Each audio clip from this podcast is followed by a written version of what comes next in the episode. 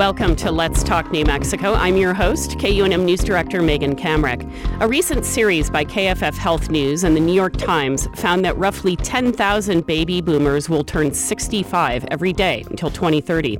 Most expect to live into their 80s and 90s. This increased longevity comes as the price tag for long term care explodes, outpacing inflation and reaching a half trillion dollars a year, according to federal researchers. Our country has no comprehensive system of long term care, unlike many other industrialized countries and it's getting more difficult and expensive to buy long term care insurance. The elder care sector of home health, assisted living, and nursing homes is plagued by labor shortages, and spots in assisted living facilities have become unaffordable for most people.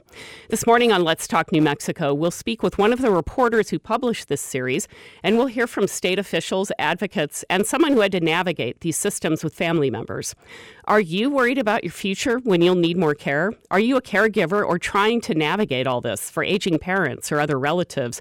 What challenges are you facing and what information do you need?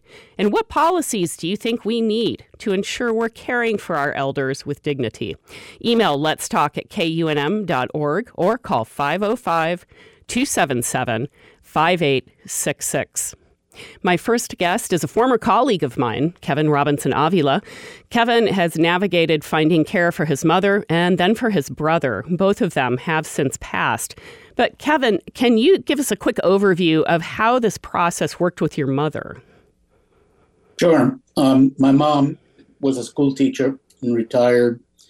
Um, in her 50s, she got um, uh, multiple sclerosis and had a fairly decent pension and um, Social Security, obviously, and was she was in a wheelchair, but able first to live independently for quite a while, and then went to assisted living and her um, pension and Social Security were just about enough to get by in assisted living.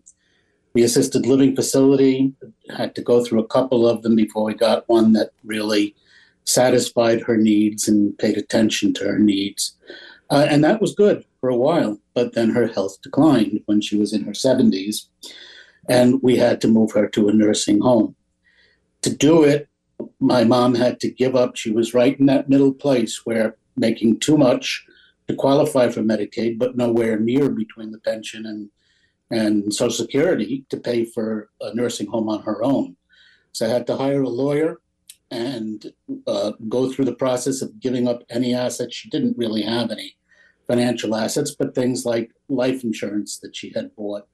I had to give all these things up turn over her salary, that is her pension and Social Security, to the government to qualify for Medicaid, which would allow then her to be get into a nursing home. And in short, we didn't have a whole lot of problem financially speaking once she was able to get onto the Medicaid program. Problem was we went from one nursing home to another in Albuquerque. We'd look around for the best place we places that had the best reputation to get her into. Um, and those were the private facilities, local privately run facilities. We'd get her into a place that was good for maybe six months, eight months, and then all of a sudden we'd get bought out by a national corporation. They were buying them across the board. This is going back about 10, 15 years ago. And then the care would go downhill, plummeting, horrible have to get her out of there and transfer to another one, and the exact same process happened three different times, and in some of the places, just real nightmare situations. So we finally got her into a local privately run um, nursing facility that stayed in private hands during the time that she was there until she passed away. Um, that's what we did with my mom. The real bad experience we had was the nursing homes themselves once they get bought out by these big multinational corporations, the care goes plummeting downhill. What kind of issues did you encounter when that happened? Well, I'll give one example. I won't name names of the nursing facilities, but um, she was in one that had an excellent reputation. That's why we put her there, moving her out of one that this situation had just happened and went downhill. We put her in there and she was really well cared for. There were lots of staff always there to take care. She, she roomed with two other women in that facility, always did, but the care was always there. people attentive, nurses attentive when she needed something. They would be there, take good care of her in terms of the medication. She had a lot of medication she had to take. And then once the ownership changed hands, I don't know how many of the nurses left. I don't have the numbers, but I can tell you there were a fraction of the staff that was there previously uh, were no longer there. That is, a fraction remained. And so she'd sit around for hours trying to get care of things that she needed help with. She's in a wheelchair confined full time. Um, they got constantly got her medications wrong in some ca- cases, and some pretty serious medications in some cases created serious health problems for her. Um, at one point, the only way she could get around, she was in an electric wheelchair. She would go down the hallway, and they decided she's going too fast and being a danger to everybody. They just decided the best way to deal with that, easier for them, take her wheelchair away, and left her lying in her bed, basically bedridden, for a, a number of days until finally she got a hold of me, and I went in there screaming until they gave her a wheelchair back. I'm just giving you a couple simple examples. There are much more serious things, but the entire care process uh, was just it just became a disaster. She couldn't get anything. We got her out of there into another one, same process until we finally got into the final nursing home. Which was a nonprofit, I might add, right? A private. Correct. No, mhm. That's correct. Um, I, the, the big takeaway I have is the multinational companies, uh, rather national level and multinational uh, corporations that have been buying up these healthcare facilities across the board. It's all about squeezing the most profit. Horrendous experience with my brother who actually died in their care, and we sued the the the, the uh, corporation. But that is the biggest uh, and most difficult situation that I had to deal with. How little care they provide once these big for-profit corporations take over. Yes, your brother, uh, he had uh, early onset dementia. And um, tell us a little bit. You had him in one facility, but he did indeed die. What happened? In short, and I, I will name this corporation, it's Genesis Healthcare. They are one of the, if not the largest healthcare corporations in the US, and they're multinational. They're one of the ones that have been buying up these healthcare facilities, nursing homes across the board. They own many in Albuquerque and throughout New Mexico. We did not know when, well, my brother's Alzheimer's, early Alzheimer's came on very fast. He was only uh, 61 when it began, or 60 when it began. He died at, uh, it wasn't even 63, just before he turned 63. And we scrambled to do the same process, like with my mother, to give up any income of any kind that he had. In his case, he had two sons, my nephews. We took them in. I became his legal guardian, went through the whole process, got him onto Medicaid, got him into a facility. And the facility we got him into at the time, it, there wasn't any other place available. We didn't know much about it, but we had to get him in someplace. We got him in there. And he needed very special care. He was in an advanced stage. By the time he was six months in, an advanced stage of Alzheimer's, he went very rapidly downhill. He needed to be watched and cared for on a regular basis. He would roam, and so uh, He would roam around. he would never Mhm. roam around, and he would never go through a closed door setting. So the certain doors, like to the cafeteria between meals, needed to be closed. Just to give an example, um, because he would wander in there, and who knows what he would do.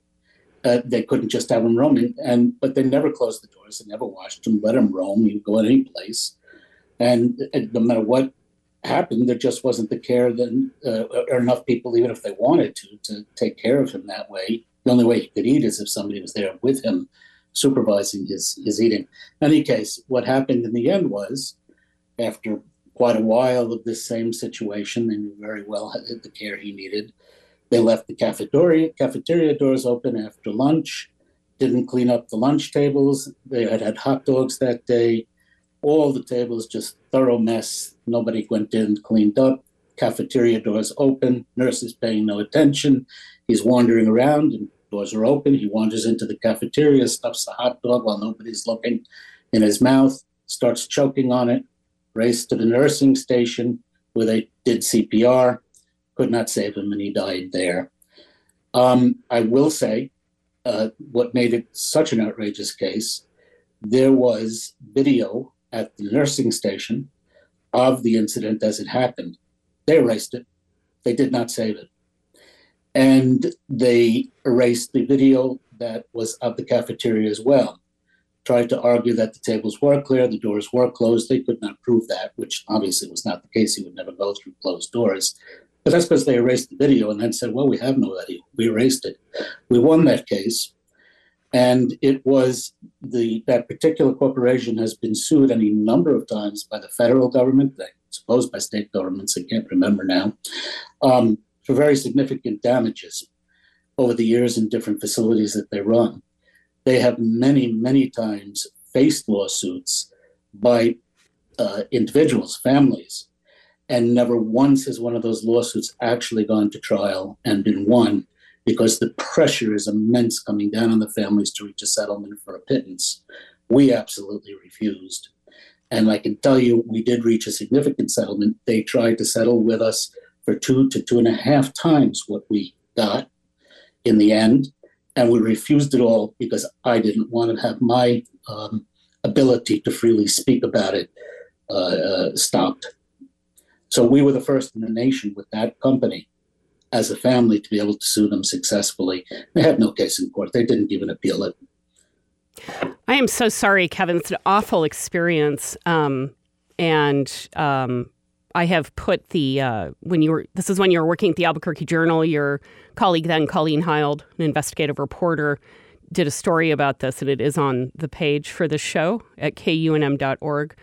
Um, and it sounds like financial wise, you did these things that you had to do, but you and your wife and your family were not, they did not come after your assets to say, well, for him to go on Medicaid, for your mom to go on Medicaid, you got to, you know, you can't have any of those. But you weren't going to get any of those assets either. So they, they did not. And that's basically because we didn't have any assets. I'm not talking now about my wife and myself. Um, we have a home, we have certain assets, but my mother didn't have any assets beyond her income and extra things like the life insurance that I said that she took out. My brother, because of the dementia within a year or two prior to getting to the point where we had to put him in a nursing home, was not capable of taking care of his finances. And it took us a while to realize what was going on with him and to step in. By the time we did, he had already tallied up an immense amount of debt. There weren't any assets to get. And in that sense, for us, the ability to get in each different one, my mom and my brother onto the Medicaid was a good thing. It, but that's us. We were very lucky. I have many friends with elderly parents who have had a very different situation, but in our case, there were no assets to come after. Um, we are going to uh, thank you so much, Kevin. I really appreciate you coming on and sharing this story. Um, Kevin is a dogged reporter, and um, he put those skills to use, as you can hear him talking about how much he researched this company. Um, we have to go to a quick break. We're going to come back after the break with Jordan Rau, the reporter from KFF Health News, who did the series Dying Broke, which you can find on our website, kunm.org. This is Let's Talk New Mexico and 89.9 KUNM. We're talking about long term care, and we want to hear from you. You can call 505 277 5866. We'll be back in a moment. Welcome back to Let's Talk New Mexico. I'm Megan Kamerick, and we are talking about the many challenges in finding affordable long term care. You can see the full series on this, Dying Broke, uh, from KFF Health News and the New York Times at our website, kunm.org. Are you trying to find long term care for yourself or a loved one? What challenges are you facing? You can give us a call at 505 277 5866 or email let's talk at kunm.org. My next guest this morning is journalist Jordan Rau. He is with KFF Health News and worked on this series, Dying Broke, with Reed Abelson at the New York Times. Jordan, you interviewed many people around the country struggling to find affordable care for their loved ones, their spouses, their parents. How does Kevin Robinson Avila's experience with his family members align with those of the folks you spoke with? Uh, hi, Megan. Well, first of all, thanks for having me. And, you know, I was listening to Kevin's story. I have heard unfortunately so many stories that are so similar. Uh, and I've read, you know, lawsuits and uh, uh, investigative reports by the state agencies about uh, the nursing homes, and um, it's unfortunately, frankly, it's it's actually gotten worse since the pandemic. Before uh, that, but I do want to give Kevin uh, immense uh, props for for standing firm on not signing a non-disparagement clause because that's one of the problems in getting a lot of this information out. Is most people are pressured to do it. But um, the trajectory that Kevin described of um, going from being able to be at home to needing some help at home to needing so much help that you need to be in assisted living and then um, to basically exhausting your assets because those places are overwhelmingly private pay. The government doesn't mostly doesn't pay for that unless you're very very poor, and even then. And then ending up in a nursing home that is understaffed, um, is not centered around the patient. They're very, most of them are very industrial in the way that they work because they're under a lot of financial pressure. That's very, very common. Uh, and that's sort of why we did our series was to look at these people who are in the middle and they don't start out, you know, being indigent, but by the by the end of their lives they are. What kind of costs do people face for long term care? I mean, I know it varies by region, but nursing homes, assisted living, home health. I mean, some of the numbers I saw in your story were sixty thousand a year, hundred thousand a year? Uh, yeah. So um, so to take assisted living, um, you know, you, the median is you know four or five thousand, but that's sort of right a month. Thank yeah. you. Mm-hmm. But that's that's just to basically be in there for the rent, and it can easily top ten thousand or fifteen thousand if you need uh, to be in a dementia care unit or you need um, a lot of assistance. Um, and so you know you can add that up if you're paying ten thousand or fifteen thousand dollars a month you know, who can afford that? And um, when people go into a nursing home, if they haven't already qualified for Medicaid, um, the nursing homes will, you know, easily, you know, be start at ten thousand and be higher.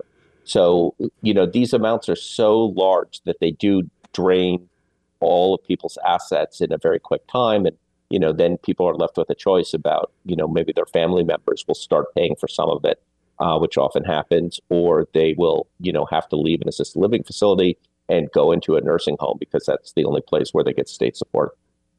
And what are the factors that are creating this kind of perfect storm in terms of demographics, healthcare systems, and federal policies or lack of federal policies? Well, there's the uh, the demographic uh, factor, which is just you know people are living longer, um, and there's more of them. Um, you know, as you talked about at the beginning of the show, and that's just gonna the baby boom retirement is just gonna flood the demand for these places. Um, and then there's the systemic factors, which is in America, um, we don't really have a long term care organized system. Uh, you know, in our series, we called it a patchwork. And so what you have is, you know, some people can take out um, long term care private insurance, but it's very expensive and even then doesn't always cover everything. Um, America isn't like, you know, the Netherlands that have mandatory insurance, uh, the compulsory that everyone has to buy, or government systems.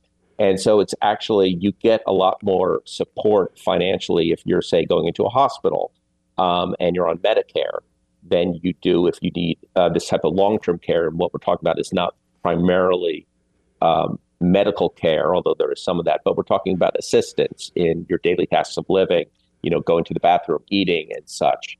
Or, um, you know, because you have dementia, you need to be watched, you know, like um, Kevin's family was and uh, but but the United States doesn't have that. So we've got a safety net that is underfunded and overburdened. That's the nursing homes, and then everything above that, you're sort of on your own.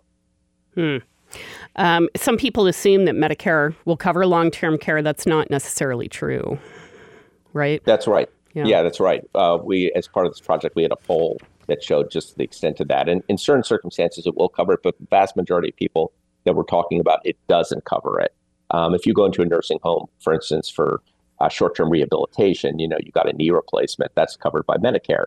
But if you're a long stay patient, you know, someone that's just got to be in there again, you know, for, you know, just because you can't live alone, that isn't covered by Medicare. What do people have to do to qualify for Medicaid when Medicare isn't available or benefits run out? I mean, it, it sounds like they have to impoverish themselves. It goes. It's very it, essentially yes. It goes from state to state. It's they're very different, different, and the rules are you know like Kevin's family is sort of bonkers that you have to hire a private lawyer to figure out how to impoverish yourself, right? Um, but but you know, just a you know broadly sort of thirty thousand foot view, you know, you have to be earning less than you know like three thousand um, dollars a year, and you have to be um, you know basically have no assets except for maybe your primary house, and even there, you know, you end up losing that. I one of the people that we featured in the story was a woman who was in Kansas, uh, daughter. She came home to take care of her mother who was in a nursing home and um, the state, the way that it works there is you can keep your primary home, but after you die, uh, the state will come and claim the cost of your care while you were alive from the home. So she ended up having to sort of oversee her mother's care in the nursing home, and at the same time, she was trying to sell off the house, and her mother was ping ponging off Medicaid and on Medicaid. And you know that's one of the problems with this system is just you know it's emotionally hard enough for families to take care of their relatives. Um, and then when you add in the financial elements and just the bureaucratic and logistical elements, it's just so much. Um, and and of course, we're not even talking about you know people that don't have family that are taking care of them. Mm. You you referred to one of I can't remember what state, maybe it was Kansas, but you called the Medicaid rules Byzantine. Yeah, yeah, that was uh, that was Kansas. That was this example. Okay. Um, I think you were also reported only 18% of facilities take Medicaid. Is that right? Yes. Um, so Medicaid, uh, so assisted living facilities are regulated by the states. Uh, they are not, in general, paid for by um, by government. Um, the exception is that if you are so poor that you're on Medicaid, some facilities will uh, take Medicaid money, but even there, only to cover the medical sort of staffing portions of you, not the rent. So it's just um, the whole, it's all privatized in that way.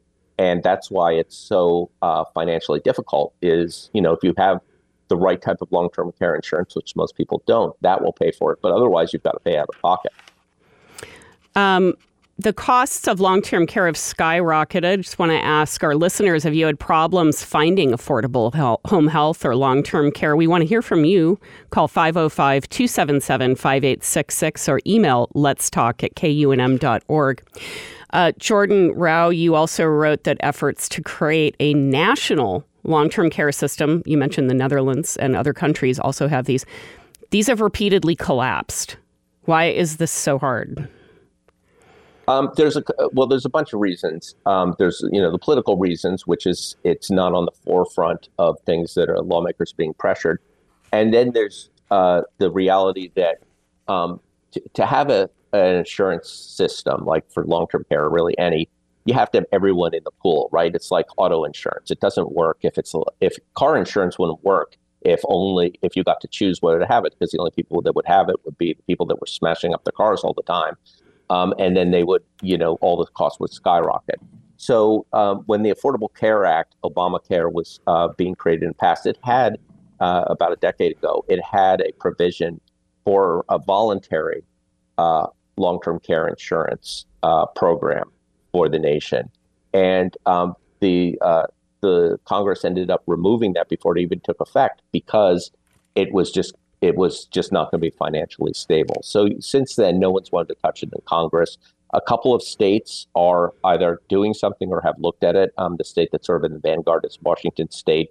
They put in a, a small um, payroll tax, and that will pay for long-term care um, insurance. But the cap of it is, uh, I think, is thirty-six thousand dollars. That's the most that you get paid out. And if you look at the numbers that we were just talking about, that's going to run out pretty quickly you know, particularly if you're right. I mean, the average stay in long term care is about two years, but if you're a dementia patient or if you have, you know, those you can end up needing assistance for so much longer. You know, there are people five years, six years, ten years, and that's not going to come close to paying for it. Yes, I have to say, um, my mother-in-law is, uh, has been in a nursing home for some years with Alzheimer's, um, and is lasting a long time. Um, at least one Republican lawmaker told you that the federal government cannot step in more and people need to just save more money. But you talked to people who, who had pensions, which is a rare thing these days, who had saved quite a bit for retirement, and it wasn't enough. So, how realistic is it that average Americans can save the amount required for long term care? Well, I think that they that was the the the the, the premise of the series was Yeah. that they can't, and that's what we set out to document. And you know, the Republicans uh, as a whole in in Congress are not, you know, don't have an interest in in entitlement programs anyway. Uh, you know, uh, my reporting colleague and I, Reed uh, Reed Abelson and I, we were struck by the Democrats' response too, is that, that they weren't really leaping when we tried to interview them, and frankly tried to find you know people that would you know say, well, this is you know a serious problem that we're going to address. They weren't interested in jumping on it either because it's a you know the cost of of providing this type of care, particularly given the demographics, is so large that the Democrats don't want to politically be adding a whole other um, entitlement program that would you know rival or or accompany you know be the largest expansion since Medicare and Medicaid uh, were passed in the 60s. Um, you talked about staffing in your series. Kevin, you talked about staffing and the difficulties in getting your mom care. Um, I spoke with Adrienne Smith from the New Mexico Caregivers Coalition about this. Uh, she couldn't come on live, but we have um, a clip of her talking about this.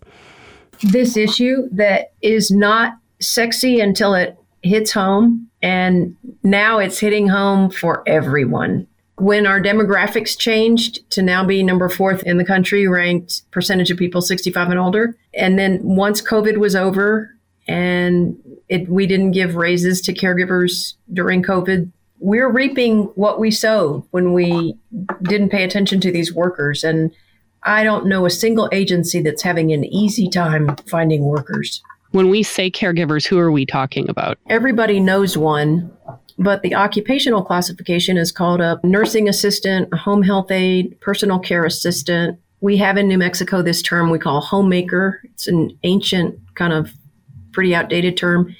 If a person is a caregiver to people with developmental disabilities, they're called direct support professionals.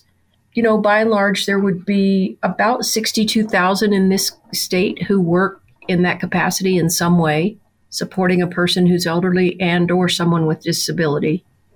The 62,000 I mentioned would be those who are in the workforce doing this for a job. There are another 419,000 in the state of New Mexico according to our AARP office that do it with or without pay. Now, I know you did a listening session this past year in 2023. What were the biggest concerns that caregivers had?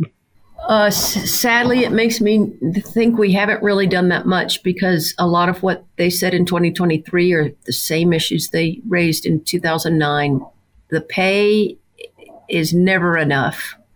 A lot of them don't even get the employment supports that other employees receive, you know, for a variety of reasons. If they're only able to work 30 hours a week, then those are the people who are having to cobble together two jobs, maybe three, just to make ends meet. There were numerous caregivers I'm thinking of in particular in Farmington for whatever reason they they mentioned it time and again. You know, this is a 24/7 hour job, but the state will only pay me for 4 hours a day in in a couple of cases 8 hours a week.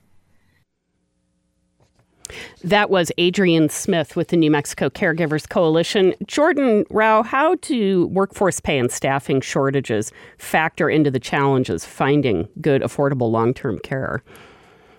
Uh, so uh, before I say that, I, I neglected to say that the vast majority of care is actually unpaid care by families and relatives, and that's, you know, that's and they've sort of stepped up because of the And um, of sacrificed a lot in their own lives to do that. Oh yeah, huge amounts. But um, so the the uh, the workforce there's a huge workforce shortage of nursing assistants and nurses, and um, it's a couple of things. There are a lot of people who were burned out uh, from the pandemic. It is exhausting work. Um, the pay is at the bottom of you know minimum wage or higher often. It's at the bottom of the healthcare world, and you can make more money uh, in you know working at Target or working in a hospital, which is a probably a better professional environment to be in than you can working as an aide in a nursing home. Uh, there's often not, um, you know, a career ladder for people uh, with with the increase in um, in uh, uh, a lot of these people have been traditionally immigrants who've come to the country, and obviously that's a super third rail right now. Um, so those positions aren't being uh, replenished in the same way. So it's a it's a brutal, brutal job. I mean, and there's Mhm. some very, very dedicated people. There's some people who are very disgruntled who do it and just do it because they have to. There's enormous turnover. You know, a lot of nursing homes have staff turnover 50% in a year. Um, and and so you do have this this huge lack of support for these jobs. When my parents were in assisted living in Florida, uh, pretty much all the nurse care staff were immigrants. Uh, I pretty uh, all. um, why does this this burden falls heavily on women? That was pretty clear in your series. From That's right. Paid Yeah, to that's right. unpaid caregivers. Yes. Um, yeah, I mean, um, it's it's been a uh, I saw this phrase female coded in a in a piece in the last couple of weeks. I thought that was right. It's a female coded profession, um, although there are men in it. And then the unpaid versions. I mean, daughters and uh, uh, spouses are the most common to step up to do this type of work. Although there is an increased number of of, of uh, husbands and sons who do it, but it's um, you know it's it's uh, it is something that falls very heavily, and a lot of women have to take a uh, you know they have to step back from their professional um, aspirations. They have to uh, juggle um, and reduce their their child caring uh, stuff. We profiled people in the series that moved you know from other countries, not just other states, and you know gave up jobs to take care of their uh, parents. Uh, We had a caller who couldn't stay on, stay on the line, but uh, caller Billy from Albuquerque said, As a nurse, I thought I knew how this process worked, but until my mother got into the situation, I didn't realize how bad it actually was. We were forced to impoverish her to, in order to get her coverage, and then the facility where she received care actually hastened her death. She came down with bed sores, among other problems, until the neglect finally led her going septic and passing away. Um, Jordan, we're talking a lot about lack of money. There's clearly a lot of money here. Uh, otherwise, private equity and large corporations wouldn't be such big players in this. Are they basically relying on getting Medicaid funds?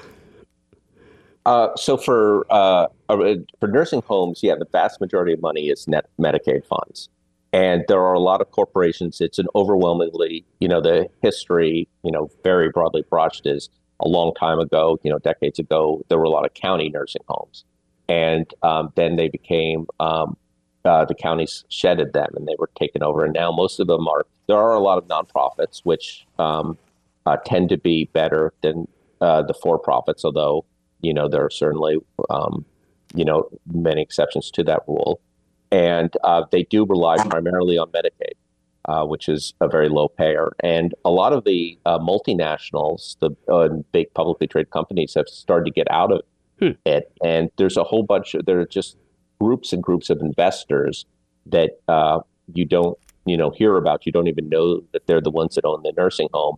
And they'll own you know 40 or 50 nursing homes around the country and they they buy them. And then they when they get into enough regulatory trouble um, they'll sell them to somebody else and they they just sort of get passed around. It's very very Hmm. disheartening I mean, you said the profit margins or the operating margins for some of these private companies is like 25%.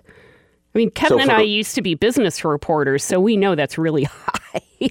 right so just to distinguish that was uh, for assisted living which Okay. is, as we said is a totally different ball game and it's um, that's more private and pay. that's mostly private. Right. Yeah, a nursing home uh, margin is uh, is very small. Got you it. know, I mean, two three percent is pretty good.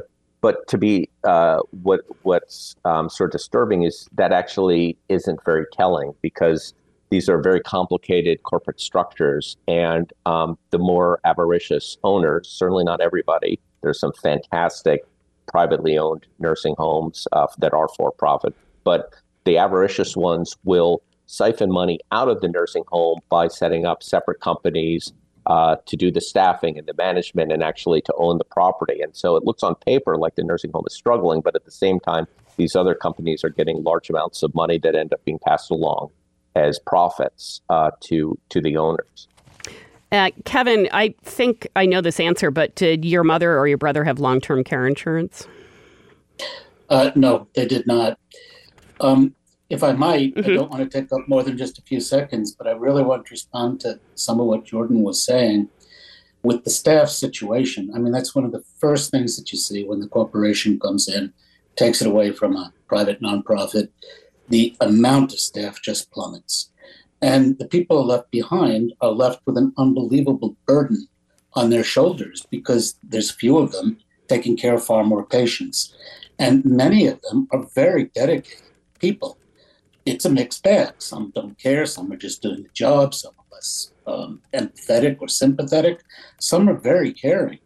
But they're, it's, it's run like a factory. I mean, done to cut costs across the board and make it impossible to simply be able to keep tabs on a person wandering around dangerously to stuff a hot dog in his mouth.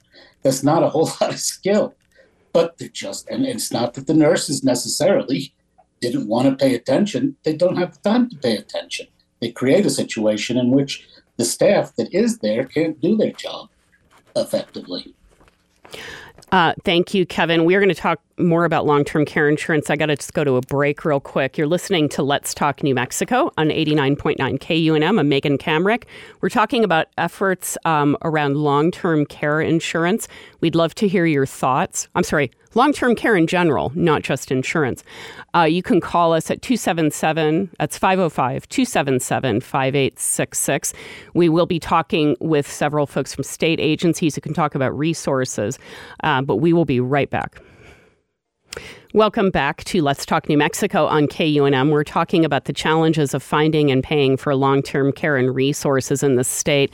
If you have a question or comment, give us a call at 505 277 5866 or email let's talk at kunm.org.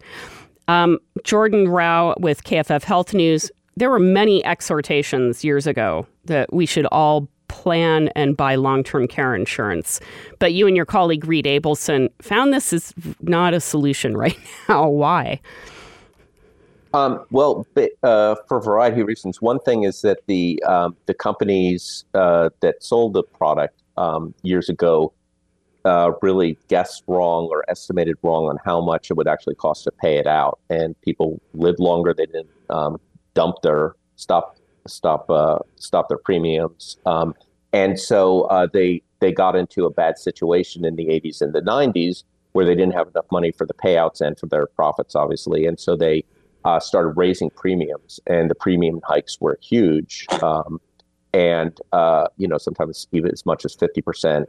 Uh, in a year, and so a lot of people either dropped their policies or and new people didn't want to buy them. At the same time, the companies started reducing uh, the benefits. So it used to, be, you know, where if it was paying for three years of nursing home care, it would now only pay for two years of nursing home care.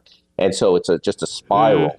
where, um, you know, similar to the problem, well, exactly the problems that we are talking about insurance. And so it's really gotten to the point uh, where, uh, I mean, some, just to be clear, some of these policies have been, you know, godsends for for elderly people and have allowed them to you know, get the type of assistance that they want and they need in their elder years, and they wouldn't have been able to otherwise. But um, increasingly, you know, the the next generation, the Gen Xers and such, um, aren't buying these these policies for this reason, and so that the the market is basically in a in a close to a death spiral. Most companies don't sell these products anymore, um, and most people don't have them. Uh, Jordan, there were all these stories years ago about this enormous wealth transfer that would take place as baby boomers aged. It sounds like that transfer isn't going to their heirs, but to insurance companies and healthcare facilities. It seems, again, like this should be a bipartisan issue. um, I mean, certainly some people say that. I mean, as a reporter, we don't, you know, uh, we don't propose particular solutions. We mm-hmm. just point out what isn't working, um, and of course report on those who do have solutions when they do have them. But um, I, I think that it's you know very clear that you know that this isn't this system does not work for the majority of Americans. We do have a caller, uh, Leah from Albuquerque, who wanted to mention some resources and options for people in the situation. Good morning, Leah. Hi, Megan. Thank you for giving me a chance to speak. Sure. What did you want to say? Yes, I just wanted to say um, I'm a public health professional, and I became very aware of this issue of how to provide quality uh, care for elders and for people suffering chronic diseases when my mother, aging mother, and my sister both needed this kind of support.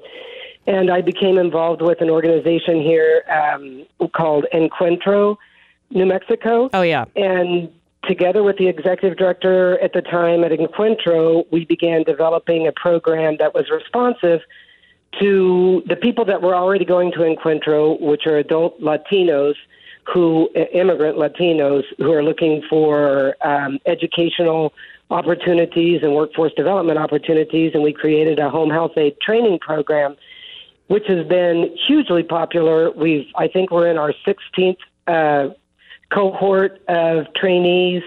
Um, we have a w- waiting list of 100 and more people every semester that went immigrants that went to take the class. It's in Spanish. A 15 week class. It's classroom and lab based. And after people graduate from our program, they have continuing support through a paid internships, which are available for older adults that don't qualify for Medicaid but also can't pay out of pocket. We raise the funds to pay the interns to that have been trained through our course um, to do this work for three months. We also have a matching registry that's called En Casa Care, which is for people that do have means to pay out of pocket and want to have uh, hire someone independently. We help them connect with our train uh, our graduates, and um, they can interview and select a person that is a good fit for their family. We've had really incredible stories from people about the matching uh, that they've been able to do and that what it's meant to their family. We also have a new cooperative that just started, a group of women who formed, of our graduates who formed a, a business and are offering um, services called Albuquerque Assisted Care in Comunidad. So um, we're really trying to provide solutions to this very urgent issue in in Albuquerque. We collaborate with Adrian's um, organization, of course, also with uh, West Health Leadership High. We have national um, collaborators as well, National Domestic Workers Alliance, Blue Cross Blue Shield, and, and many other funders That's- that are supporting this work. That's fantastic, Leah. I had known about this. Um, I put a story on the web post for the show at kunm.org about Encuentro, but I didn't know how much you'd grown. I'll put more information there. Thank you so much for calling in and telling us about that. Thank you. This is an important topic. Appreciate that you have it on this morning. Um, my next guests are from the state of New Mexico, from agencies um, we've been talking about. Um, I'm sorry, I should say these issues, as you might guess, are not just concentrated in one state agency. so I have uh, Christopher Burmeister. He's the director of the Division of Health Improvement, which is part of New Mexico Department of Health. And Jennifer Scott is the ombud for the Aging and Long Term Services Department. Jennifer, I saw you reacting throughout the show. Um, you were very familiar with all these issues. What does your office do that could be helpful to people navigating this maze of long term care? Thank you, Megan, for having me. Um, I, I would just like to say first um, to Kevin that um, I'm so sorry to hear about uh, the treatment of your mother and brother. And um, all too often we see a lot of these these types of situations. Um, and it it just breaks my heart. And that's how you saw me reacting. I just, you know, I can't believe what I hear often. Um, and unfortunately, that is the reality of this. Um, and just hearing those stories, that's exactly why the long term care ombudsman program does the work it does. Um, our program advocates for the health, safety, welfare, and rights of long term care residents, those in uh, nursing homes and assisted living facilities. And we make um, regular visits to uh, all the facilities in the state. Um, and we also um, we do routine visits, and then also we um, we go to facilities when complaints um, have been submitted to us um, or in, in other ways. Um, we investigate those complaints. Um, we try to assist residents in voicing whatever complaints they have. Um, if they are unable to, you know, often there's a fear of ret- retaliation too. So we we step in there to try to help them voice those complaints, get issues addressed, um, work with family members if they are experiencing issues with a particular facility. Um, and we try to um, really, we encourage residents to to stand up for themselves as as as much as they can, you know, and um, and get get things, you know, just make just to help them have better care, better quality of life. Um, and so, what what we often see um, and what we are seeing, I would just like to to say that we see a lot of quality of care concerns and chronic issues, particularly with these um, for-profit corporations, the private equity companies that you're talking about, um, making cuts instead of putting the profits back into the care. Um, and putting the profits over the care is so detrimental to the residents. Um, we've seen cuts in with staffing, as everybody was talking about, with food, quality of food, um, the amount of food that's served. We've seen it with activities. Um, so, and, and we also see um, when the Department of Health, when their surveyors go out, um, a lot of these facilities are cited or tagged for um, for a lot of these issues, and they just continue to do them. It's just like there's nothing there's nothing actually correcting the issues. Um, it's like they just keep happening over and over again, and they're tagged, and they continue on with these practices. And what I'm really concerned with is um, how we address the corporate policies and practices that are detrimental to resident care, because often it feels like we're going in and helping particular residents with issues, but there's the there are these big systemic issues that we're all talking about that really need to be addressed. We need better models. Um, these these corporate models where um, investors want to see a return on their investment and and we're not seeing this these profits that they're making going back into the care and helping the residents.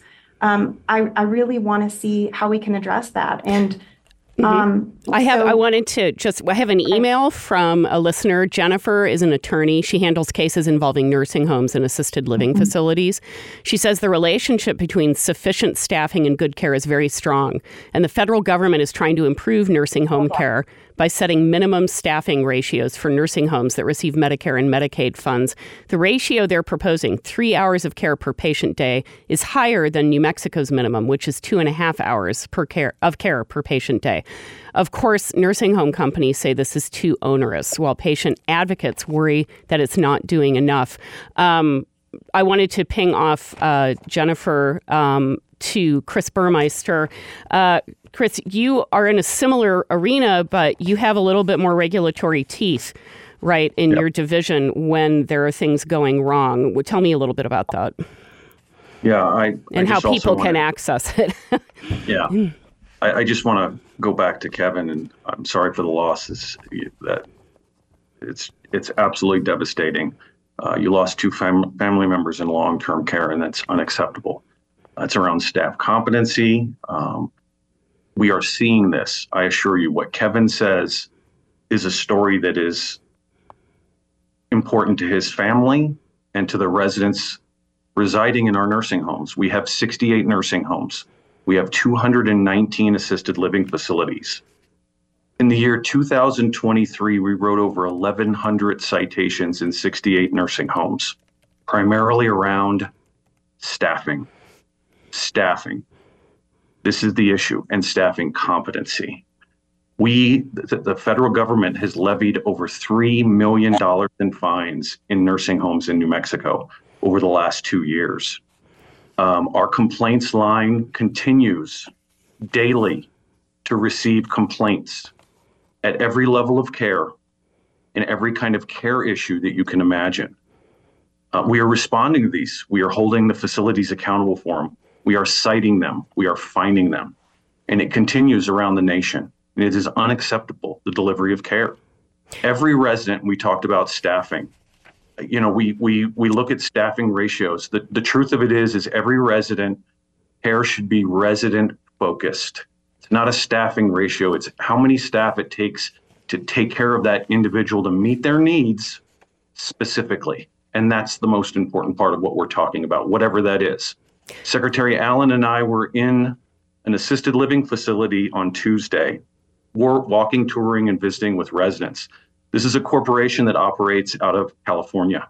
We brought the senior leaders in from California to tour the facility with us because of their lack of noncompliance and hold them accountable for the care at this assisted living facility. We are going to continue to drive this message, but there also needs to be work done up front funding, resources. The accounting portion is absolutely paramount, and we are holding these facilities accountable for this unacceptable care. Chris, I But know there also needs to be a change in focus on how we take care of our elders. I totally agree with that. Chris, your facility goes in. Do you, you survey these facilities by complaint, but you also make visits unannounced every year to these Correct. facilities, and people can report problems on your hotline, and I have a link to that on our website at kunm.org. You're also you have ratings, so people can go to your site if they're trying to find a place and look at these. Absolutely. You know, there's some things when, you're looking at any kind of assisted living or long-term care facility, when you walk in the door, they regulatorily have to have three years worth of survey findings. And you should be able to review that in the lobby. You should be able to look at their citations and ask what's going on. You should be able to use the federal website Nursing Compare to look at what their star star rating is. Star rating is a composite of staffing, any kind of regulatory violations, and that should give you a clue of kind of what's going on. Uh, there's a checklist that you can go in and ask questions of the administration before you even think about putting a family member in that facility that helps guide you to the questions that you might not have thought of to ask this facility and how they take care of it. One of the most unique things is is everybody's individual. So you, you need to make sure that they create care around your individual family member and meet their needs. And sometimes that can be behavioral health, that can be special needs on um, transferring how many people it takes to take care of that individual. And it's important that they meet that need. I have put. Um, I'll put these resources online if we don't have them. Uh, we have. We're just about at the end of the show, but Jennifer and Chris, um, can people also reach out to your departments to get help with um, with uh, financial help? That's true. right? Yes. hmm Yes, Megan. Um, I just wanted to point out that a lot of people may not be aware that the Aging and Long-Term Services Department has a lot of different divisions and services that can help people. Um, we have our Aging and Disability Resource Center that can help with Medicaid and Medicare, um, different types of benefits counseling, long-term options counseling. Um, we also have um, of course, our, we have a care transition program that helps assist people um, in setting up home care services, like if they are moving away, transitioning from Okay. a facility. Um, Um, and then, um, I will And put all those links online, Jennifer. I'm so sorry. I apologize. We've run out of time. There's so much to talk about. Thank you to all our guests today. Thanks to our engineer, Maria Spencer. Daniel Montano took your calls. Kaveh Mowahed produced the show. Follow us on Facebook at KUNM Radio and Instagram at KUNM News. And you can find this audio at KUNM or wherever you get your podcast. And next week, we'll be talking about the idea of a universal basic income. I'm Megan Kamerick. Thanks for listening to Let's Talk New Mexico.